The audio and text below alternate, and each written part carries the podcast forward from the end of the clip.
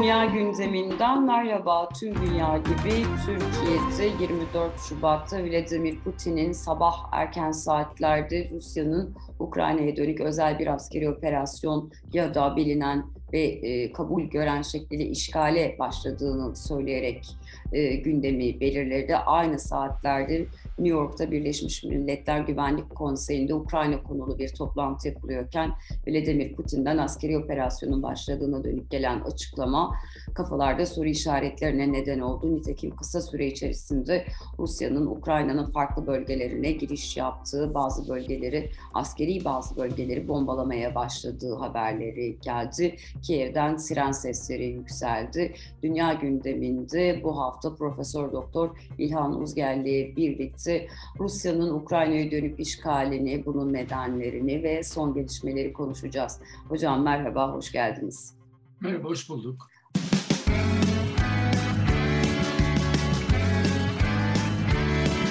Kulağınız bizde olsun. Kısa Dalga Podcast. Hocam 24 Şubat'ta yani Perşembe günü Vladimir Putin sabah 05.45'te Rusya'nın operasyona başladığını duyurdu.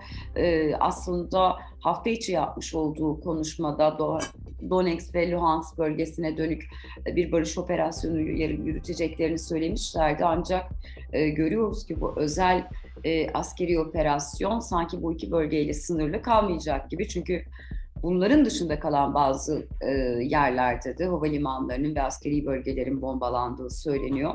Bu durumu nasıl değerlendiriyorsunuz? İsterseniz buradan başlayalım. Ya şimdi sevgili Mehtan yani bu bir savaş ve işgal. Yani lafı evirmeye çevirmeye gerek yok. Biz hani işgallere, savaşlara karşıyız. Yani buradan hani insanlığa dair, Ukraynalılara da, Ruslara dair iyi bir şey çıkmayacak. Yani Rusya'nın e, bir toprak sorunu yok ki. Yani Dünyanın kaç, en büyük ülkesinden bahsediyoruz. 7 milyon metrekare mi ne ya? Türkiye'nin 10 katı neredeyse. Evet. Hani, eğer stratejik olarak ihtiyacı varsa Kırım'ı aldı değil mi? Hani evet kesinlikle. İli yaptı. Ee, yani şimdi iki tane argüman söylüyor Putin. İkisi, ikisi de olmaz. Bir, NATO genişliyor. İki, Ukrayna devlet değil, Ukraynalılar millet değil. Şimdi ikisi aynı anda olmaz. Yani NATO'nun genişlemesine tepki ayrıdır.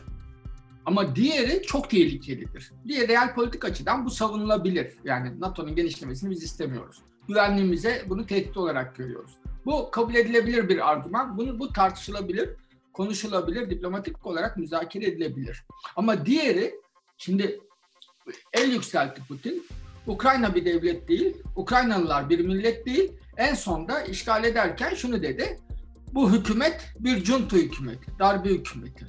Hükümette tabii. Şimdi bakın Ukrayna e, Rusya'nın tanıdığı Rusya'nın büyükelçisinin olduğu Kiev'de hala Rusya büyükelçiliği var. Ukrayna'nın da Rusya'da büyükelçiliği var. Üstelik e şimdi 1994'te sınırlarını ve ulusal e, bağımsızlığını, egemenliğini garanti altına evet, Budapeşte anlaşması. ülkelerden bir tanesi. Gerek bile yok. Zamanda. Gerek bile yok aslında. Yani BM, yani Sovyetler Birliği dağıldı. Bu iyi bir şey. O, ya şöyle söyleyeyim. Sovyetler yani sosyalizm olduğu zaman anlamı var. Yoksa dağıldıktan sonra Rusya'nın parçaları olarak devam etmesinin dünyaya bir faydası yok, Rusya'ya da bir faydası yok. Yani bu, bu böyle böyle alınamaz. Hani modern o zaman biz bu şeyi kapatırız. Bu çağımızın çağımıza Milosevic'in oynuyor. Aynısını Milosevic yöneten Sırp milliyetçileri söylediler. Boşnak diye bir millet yoktur. Bosna Hersek diye bir devlet olamaz dediler. Bu Tito'nun yarattığı bir yapay devlettir, siyasi devlettir. Aynısını söylüyor. Değil mi? Lenin'in, Khrushchev'in evet. yarattığı siyasi bir birimdir bu. Bu böyle bir devlet yoktu. Şimdi bunu söylediğiniz anda bir defa yani NATO falan hepsi anlamsızlaşır. Bir gerekçeye, bahaneye dönüşür. Çünkü bir ülkeyi saldırmak isterseniz bahane bulursunuz. Tabii. Yani işte Amerika Irak'ı işgal ederken bir sürü bahane buldu, uydurdu, yarattı. Yani bu, bunun sonu yok. Yani buradan biz devam edemeyiz. Çünkü bu, bu bir savaştır ve savaşın e, kaz- kaybedeni halklar olur. Kazananı kim olur bilmem. Yani duruma ve yere göre değişir. Dolayısıyla buna net e, bir tavır almak e, zorundayız. Evet. E, yoksa şimdi NATO genişliyor. Şimdi o kısmına değinelim. Yani hakikaten evet. istersen bilmiyorum bekleyeceğim bir şey var mı ama böyle bir tartışmanın, böyle bir argümanın sonu yok. Ya şöyle söyleyeyim, Karadağlı diye bir millet mi var Allah aşkına? Hani Hırvat Hırvat dediğinizde Sırpça Hırvatça yani efendim bunlar Rusça konuşuyor. E ne yapalım? Avusturyalılar da Rusça, Almanca konuşuyor. Evet. Ya Alman ordusu Avusturya'ya mı girsin? Arap yani kuvvetli mi var? Bahreynli mi var? Kesinlikle. Yani tarihsel olarak. Yani, evet. Ama Saddam'ın günahı neydi? Saddam dedi ki bu Irak'ın devamı dedi. Basra eyaletlerinin devamı bu kuvvet evet. dediğiniz yer dedi. İngiltere yarattı bunu dedi. Haklı mı? Haklı. Ama işgali de destekleyecek miydi? Şimdi dolayısıyla da Afrika ülkelerini düşünün. Yani hangisinin sınırı şey tarafından, sömürgeciler tarafından çizilmedi. Şimdi bir tanesi ben bunu Afrika Birliği'nin kararı var bu yönde. Diyor ki bu sınırlar adil değil. Bu sınırlar emperyalizm çizdiği sınırlar ama bunu değiştirmek daha büyük sorun yaratır. Öyle evet, değil Şimdi bir başlarsanız Kenya kan, kan büyük, döner. Evet Kenya büyük e, BM temsilcisi de büyük elçisi Güvenlik Konseyi'nde benzer bir açıklama yapmıştı. Biz de sınırlarımızın yapay olduğunun farkındayız ama e, barışı korumak adına bu sınırları değiştirmenin bize olan maliyetini biliyoruz ve o nedenle sınırlarımızı korumaya gayret ediyoruz. Afrika Birliği çatısı altında bir arada durmaya çalışıyoruz demişti. Ee, ki benzer açıklamalar da geliyor ama belli ki e, Putin burada başka bir e, yön ve doğrultuya gidiyor ama sanıyorum Putin hocam bu konuda e, bu kadar rahat çıkıp işte siz de millet misiniz? Biz zaten sizin bir iradeniz mi var ki sizin e, haşa huzurda düşünebilecek yetiniz mi var Rusya dururken NATO'ya girmek gibi bir illüzyona giriyorsunuz e, diyebilmesini kolaylaştıran e, bazı faktörler de var diye düşünüyorum. Herhalde kolay olmasa gerek çıkıp bu kadar e, pervasızca bir e, toplumu, bir ülkeyi aşağılamak. Ki nitekim buraya gelen tepkiler de eğer bugün işgal olmasaydı sanki yenilip yutulacaktı yani Putin'in bu söyledikleri. Şimdi şöyle söyleyeyim. ikinci argümanda yani Rusya'nın güvenlik endişeleri olabilir. Bunları Batı ile görüşmek istiyor olabilir. Bunları müzakere etme. Bu mesela e, uzun menzilli füzeleri çekin diyor. Şimdi bu haklı bir talep olabilir. Yani bu tartışılır. Ama e, şimdi NATO üyeliği kısmı sorunlu. Şöyle sorunlu. Bir defa yani şunu söyleyeyim.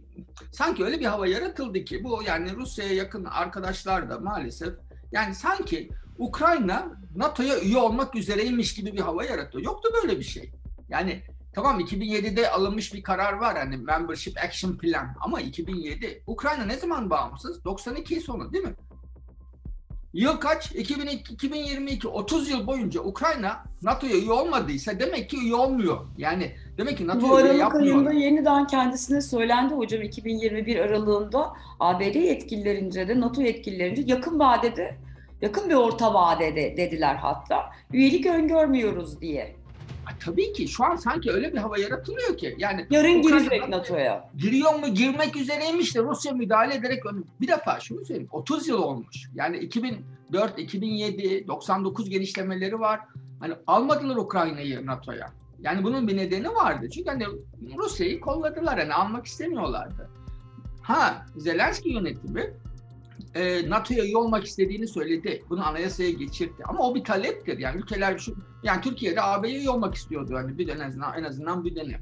Tamam NATO farklı ama sonuçta e, 2014'te bakın 2008'den itibaren e, Gürcistan'ın 2014'ten itibaren Ukrayna'nın NATO'ya olma imkanı bitmişti. İçinde Rus askeri olan bir ülkeyi NATO üye olarak alamazdı. Çünkü doğrudan hani kafadan çatı, ertesi gün çatışmaya taraf olmak anlamına gelebilir o. O evet. yüzden de o yüzden de bu 2014'te evet Rusya bir hamle yaptı, Kırım'ı aldı. Donbas'ta çatışmalar çıkarmaya başladı. Yani ayrılıkçı bir hareketi destekledi. Kendi üniformasız askerlerini gönderdi falan. Biliyor işte yeşil adamlar falan dedi. Her yerde yazıyor. İşte evet. Wagner'i gönderdi, paralı askerler gönderdi. Orada şey bitti artık. Yani Ukrayna'nın NATO'ya üye olma meselesi bitmişti artık. Dolayısıyla bu başka bir hamle. bir defa dediğim gibi şu çok tehlikeli. Putin'in makalesi açıp okusunlar yani İngilizce yazıyor şeyde. Yani Ukrayna'yı şimdi böyle bir şey olamaz. Rusya'nın şöyle bir e, çelişki var.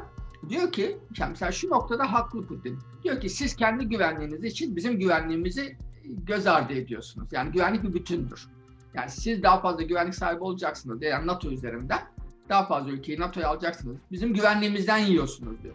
Şimdi Bu mantığı tersine çevirirseniz Rusya güvenli olacak diye Ukrayna'yı savaş alanına çeviriyorsun. Yani NATO'ya girmesin, NATO'ya yakın olmasın. Şimdi anladık ne yapmak istediğini. Tamam. Ukrayna'yı yutmak istiyor. Ben parça yani salam dilimiyle götürmek istiyor diye düşünüyordum. Daha çok kapsamlı topyekun bir savaş. Yani devletten devlete savaş görüyoruz. Evet. Yaşıyoruz.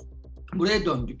Normalde biliyorsun hani 2000'lerin pratiği daha çok hani proxy war'du değil mi? Vekalet savaşı. Devletler birbiriyle savaşmak istemiyordu. Öyle değil. Putin yani hava kuvvetleri, deniz kuvvetleri, e, zırhlı birlikler, yani tank, tüfek, e, kruz füzeleri falan hani bütün ülkenin askeri altyapısını, havaalanları, komuta kontrol merkezleri, bu arada şeyi hani Albayrak e, drone üssünü falan hepsini yani as, askeri olarak yok ediyor. Yani dedi ki Batı'ya siz e, Ukrayna'yı silahsızlandırmıyorsunuz. Ben silahsızlandırırım.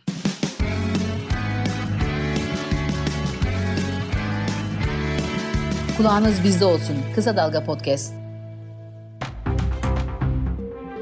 Tarihsel bir fırsat yakaladığını düşünüyor. Hani tam Amerika çekilirken hani çatışma bölgelerinden ve ilan etmişken biz artık bölgesel çatışmalara girmeyeceğiz. Tam tersine çekiliyoruz demişken Avrupa ve şey dağınık bir görüntü verirken NATO, Avrupa Birliği, Atlantik arası ilişkiler, Çin, Amerika'nın dikkati Çin'e yönelmişken bu dönemde, tarihsel dönemeçte Ukrayna'yı ben Belarus haline getireceğim diyor. Aslına bakarsanız söylediği bu ve yaptığı da bu. Yani söylemle bir tek uymayan şey savaşı biz çıkarmayacağız. E, hayır yani işte savaşı çıkar. Ve Amerikalılar bunu görmüşler belli ki yani istihbarat var, e, şey var, e, uydu sistemleriyle hangi birliklerin yani muharip birliklerin yani savaşan birliklerin çünkü her birlikte bir ülkeyi işgal edemezsiniz.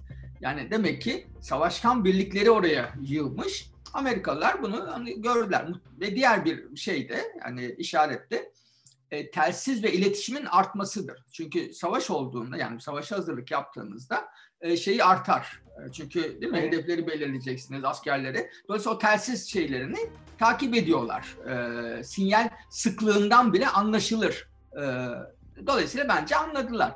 Ve Putin de bana sorarsan e, bir bir yıldan fazla yani hem Rus halkını hazırladı o makaleyle yani dünyaya da bakın biz orayı saymıyoruz yani egemen bir devlet olarak görmüyoruz dedi Putin o makaleyle.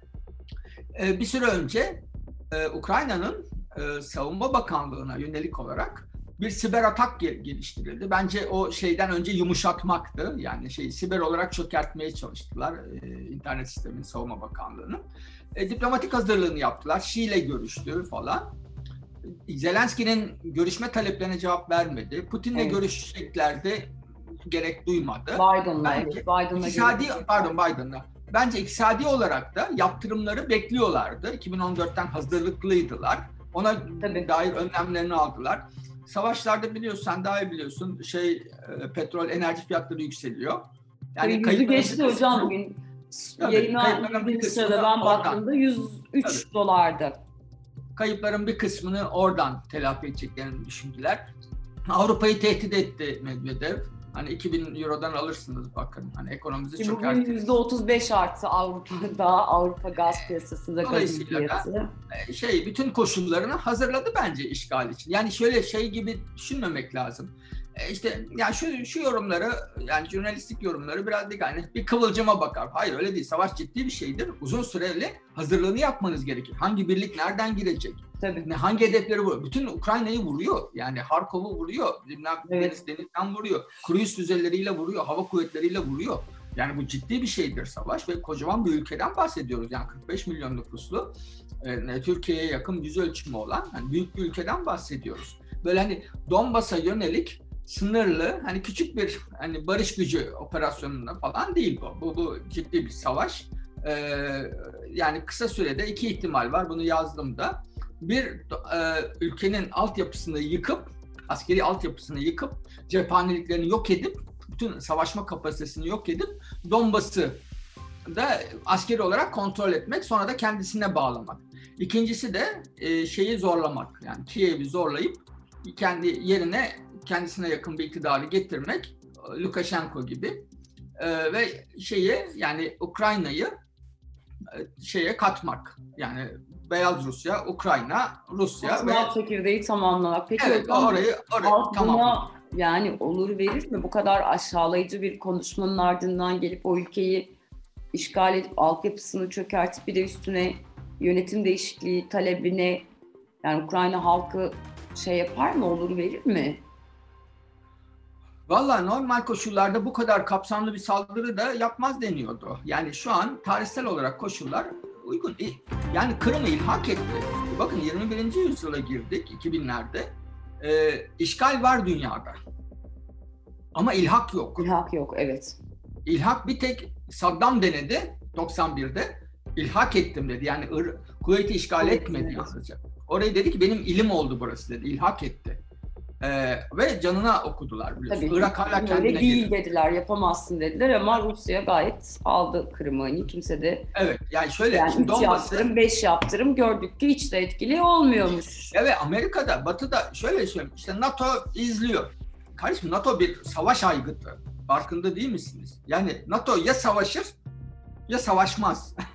yani Biz de NATO izliyoruz bir- yani hani izlemekte ne NATO var yani. Arası çok yoktur. NATO bir diplomasi aygıtı değildir. Evet. Yani gider görüşme yapar NATO. Hani ama bir şey ifade etmez. Onu ülkeler yapıyorlar da Dışişleri Bakanlıkları her bir ülkenin Dışişleri Bakanlığı var, istihbaratı var.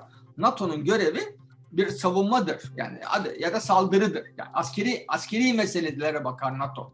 Tabii bir askeri ittifak neticede bahsettiğimiz yani bir AB'den bahsetmiyoruz. Bahsettiğimiz bir as- askeri yapılanma. Batı izliyor. Avrupa'nın ortasında Batı et git savaş. Endişeliler hocam, endişelidirler büyük ihtimalle. Şimdi yine hani so concern, extremely concern paylaşımları göreceğiz Şimdi yani. ama diğer alternatifi Rusya e, güç boyu real politik izliyor biliyorsun. Yani Rusya teritoryal yani karasal mantıkla güvenlik mantığıyla hareket ediyor. Devlet mantığıyla hareket ediyor. Liberal bir Evet. devlet gibi hareket etmiyor. Bunu durdurabilecek tek şey yani karşısında Rusya'yı caydıracak tek şey savaşma iradesi olan o güçte başka bir kuvvet. Başka bir o da ülke, yok ülke galiba grubu. hocam şu anda. Yani Ben- Ukrayna halkı dışında ki o da Yok bir ama şöyle söyleyeyim. Almanya savaşmaz.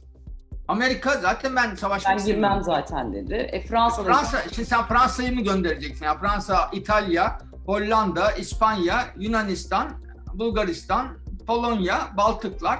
Hadi gidin de şeyde Ukrayna cephesinde sapır sapır gitmem göğüs göğüse yani ne şöyle hükümeti karar alsa halk ayaklanır biz savaşmak Evet. istemiyoruz orada der. Öyle değil mi? Yani Kesinlikle. şey ne? E, NATO şimdi bakın devletlerden bağımsız bir NATO yok. NATO böyle bir karar savaş kararı alacaksa almasın. Böyle bir karar alacaksa oy birliğiyle alabilir bunu. Bir tanesi hayır dese Macaristan hayır dese alınmaz. Türkiye hayır dese alınmaz. Dolayısıyla e, yani böyle böyle bir şey mümkün değil zaten. Evet. Na- NATO Peki diye hocam- bir şey yok. Yani devletlerin e, iradesinin üzerinde bir NATO yok. NATO kendi başına genel sekreter böyle algılanıyor. Tabii. Genel sekreter hadi yürüyün savaşa diyemez. NATO, Atlant, Kuzey Atlantik Konseyi diye bir şey var. Her Evet. ülke orada eşit. Yani 600 bin nüfusu Karadağ'ın da veto yetkisi var orada. Tabii. 2 Aynen milyonluk e, Makedonya'nın, Kuzey Makedonya'nın da veto yetkisi var. Dolayısıyla bu ülkeler bir araya gelip Ru- Rusya'ya savaş ilan etmeleri gerekir. Ya da askeri operasyon demeleri gerekir. Böyle bir şey mümkün değil. Hiçbir ülke, Batı ülke, NATO üyesi e, Ukrayna'da savaşmak için halkını ikna edemez. O yüzden de NATO bir şey yapmıyor demenin hiçbir anlamı yoktur. Hükmü de yoktur. Sık, e, peki sen NATO bir şey yapmıyor diyen Türkiye bir NATO üyesi. Sen Türk askerinin Ukrayna'da savaşmasını istiyor musun? Önce onu Evet, soracağım. ben de onu sormak istiyorum. Sizce Türkiye ne yapacak tam da bu noktada yani hani e, örneğin NATO'da böyle bir şey geldiğinde ben Türkiye'nin hani veto edecek ülkeler arasında olduğunu düşünüyorum. Hani NATO'nun buraya dahline hayır diyeceğini düşünüyorum. gelmeyecek. Yani bir savaş şeyi için yani toplanır Kuzey Atlantik Konseyi falan neler yapılabileceğini tartışır falan ama bir hani operasyon askeri harekat düzenlemeyecek e, NATO. Yani şu an bu dünya savaşı olur o zaman. Yani 30 tane ülke Amerika ile Rusya'nın savaşması olur. NATO ile Rusya'nın bunu bunu istemiyor. Zaten önceden açıkladı. NATO dedi ki biz yaptırımı yani pardon batılı ülkeler biz yaptırım uygulayacağız dedi. Yani savaşacağız demediler. Yani sen şey yani askeri olarak hazırlıklıyız falan dedi ama Putin biliyor yani oradan bir şey çıkmayacağını. Zaten ee, Biden'a NATO'nun her karış toprağını savunuruz demişti ama NATO diyerek NATO. altını çizmişti tabii, yani hani. Tabii ki. Putin de bu. Yani Putin'in elini rahatlatan şey bu. Çok rahat kuvvet kullanıyor. Yani bunu bilmemiz lazım. Yani Suriye'de Halep'in yarısını havadan yerle bir etti e, Rusya. Yani yani şeyden biliyoruz yani 94 Çeçen Çeçenya, 92 bin Çeçenya dümdüz ettiler Grozny'yi. Yani Kesinlikle. Rusya rahat ve sert güç kullanan bir. Bunu da şeye bağlamaya gerek yok. Arkadaşlara da söyleyelim. Yani Rusya meselesi sol ve sosyalizm adına savunulabilecek bir şey değil. Ki değil zaten hocam. Putin de bir sosyalist değil yani. Hani e, sırf ABD'nin karşısında ha, yani, kullanıyor diye de yani ya hani yani bu ülkeler Amerikan hegemon yani şöyle söyleyeyim. Putin'le Biden anlaşsa Ukrayna'yı verseler Rusya hani anti-emperyalizm yapmıyor. Hani onu, onu bilmek lazım. Yani bu, bu pazarlığı kabul ederdi. Zaten öyle bir iddiası da yok. Yani, yok, yani ben adam, anti-emperyalist bir ülkeyim demiyor bildiğim kadarıyla. En son yaptığı açıklamada işte komünizme saldırınca Türkiye'de sol çevreler biraz ayıktı diyelim hani günlük deyimle. Aa evet. Yani Putin Putin bir Rus milliyetçisi. Ya o dönemde tabii Sovyet modeli olduğu için yani Atatürk'ün Osmanlı Paşası olması gibi Putin de Sovyet KGB'sinin bir elemanıydı. Yani o dönemde ne yapacaksın bürokraside? Hani e, hoca olsan işte Sovyetler Birliği'nin hocası olacaktın üniversitede. Yani şey söylüyordum de, ben de hocam ekonomi politik modeline bakmak yeterli. Bugün hani zenginleşen oligarklara. Gelir uçurumuna işte, baktığımızda Putin'in ne olduğuna dair cümleler kurabiliriz herhalde. Tam yani ne olmadığını en azından açıkça görebiliriz. Onu bir güne yazacağım. Yani Rus e, şeyini Batı kapitalizmiyle nasıl haşir neşir olduğunu yazacağım. Notlarımı aldım. Hani verileri de e, verileri de ulaştım. Hani o biraz da orayı detaylandırmak gerek. Yani Rusya nereye oturuyor küresel kapitalist sistem içinde diye. E, biraz o, o, o birkaç tane şey yazdım. Gazete duvara da yazmıştım. Hani onu biraz daha ilerleteceğim falan. Dolayısıyla da bir hani aynı hem aynı zamanda hem kapitalist sistemin parçası ama e, devletçi mantığı da güvenlik mantığını da bırakmayan e, dünyaya e, güvenlik eksenli bakan bir baskıcı otoriter bir rejimden söz ediyoruz.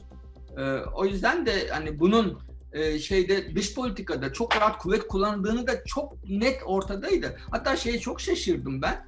E, yok Putin saldırmayacak diyen arkadaşlara da çok şaşırdığımı söyleyeyim. Çünkü şunu söylüyordum. Yani siz Putin adına nasıl güvence verebiliyorsunuz? Yani ben şunu diyebilir miyim? Amerika Venezuela'da darbe yapmaz diyebilir miyim? yani e, Putin de işgal ediyor. Zaten Ukrayna işgal etmiş. 150 bin asker yığmış. Asker yığmadım da demiyor. Sağ ben savaşı ben başlatmam diyor ve bu çok muğlak bir şeydir. Evet. Yani çünkü bilemezsiniz. Yani ben kışkırtıldım. Yani NATO'ya yol Peki şöyle bir örnek vereyim. 2000 1900 yıl 1951 Türkiye NATO'ya girmek istiyor. Harıl harıl uğraşıyor. E, Rusya Türkiye işgal mi etseydi NATO'ya girmesi benim sınırdaşlık biz Sovyetler Birliği ile. E bunu savunacak mıydık? Yani Rusya hakikaten Sovyetler nota verdiler Türkiye'ye girmeyin falan diye. Yani şimdi bunu mu savunacağız yani NATO'ya üye olmayalım diye Sovyetler işgal mi etseydi Türkiye'yi?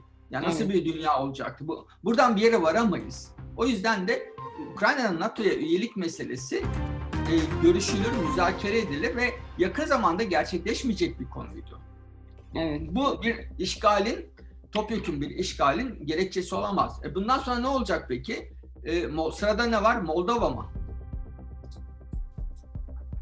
E, or, or, or, or, orası da şey karışık. Transnistria. Evet, orada da Transnistria bölgesi. E, sırada o mu var? Hadi orayı da yutalım. Niye? Çünkü var. Bir... Evet. Ben diyorum bir sonraki istikamet Baltık olur büyük ihtimalle. Umuyoruz öyle olmaz. Ve orası NATO üyesi olduğu için şimdilik evet. kurtardı. Çünkü Putin de NATO ile savaşmak istemedi. O zaman NATO evet. savaşmak zorunda kalır. Anladım hocam. Çok hocam teşekkür ederim yani çok sıcak evet. gelişmeler. Biraz sıcak konuşma böyle hararetli Aynen. Üstüne cümle kurmakta yani. insan zorlanıyor. Ufuk açıcı oldu. Ağzınıza sağlık. Teşekkürler. Sağ olasın. Profesör Doktor İlhan Uzger ile birlikte dünya gündeminin bu bölümünde sıcak bir gelişme olan Rusya'nın Ukrayna işgalini Burada Batı'nın uygulamış olduğu politikayla Rusya'nın ya da Putin'in burada kurduğu denklemdeki rolünü, kolaylaştırıcılığını ve sorunları, NATO'nun bu duruma karşı yapabileceklerini ve sınırlarını, Putin durdurulmazsa ne olabileceğini ve aslında Putin'e dair bazı yanlış algıların ya da yakıştırmaların bu işgalle birlikte belki de düzeltilmesi gerektiğine dönük e, durumu ele aldık. Bizi izlediğiniz ve dinlediğiniz için teşekkür ederiz. Hoşçakalın. Kısa Dalga podcastleri Demet Bilge Erkasab'ın editörlüğünde Mehmet Özgür Candan'ın post prodüksiyonu ve Esra Baydemir'in hazırladığı görseller ile yayınlanıyor. Kısa Dalga'ya destek vermek için Patreon sayfamızı ziyaret edebilirsiniz.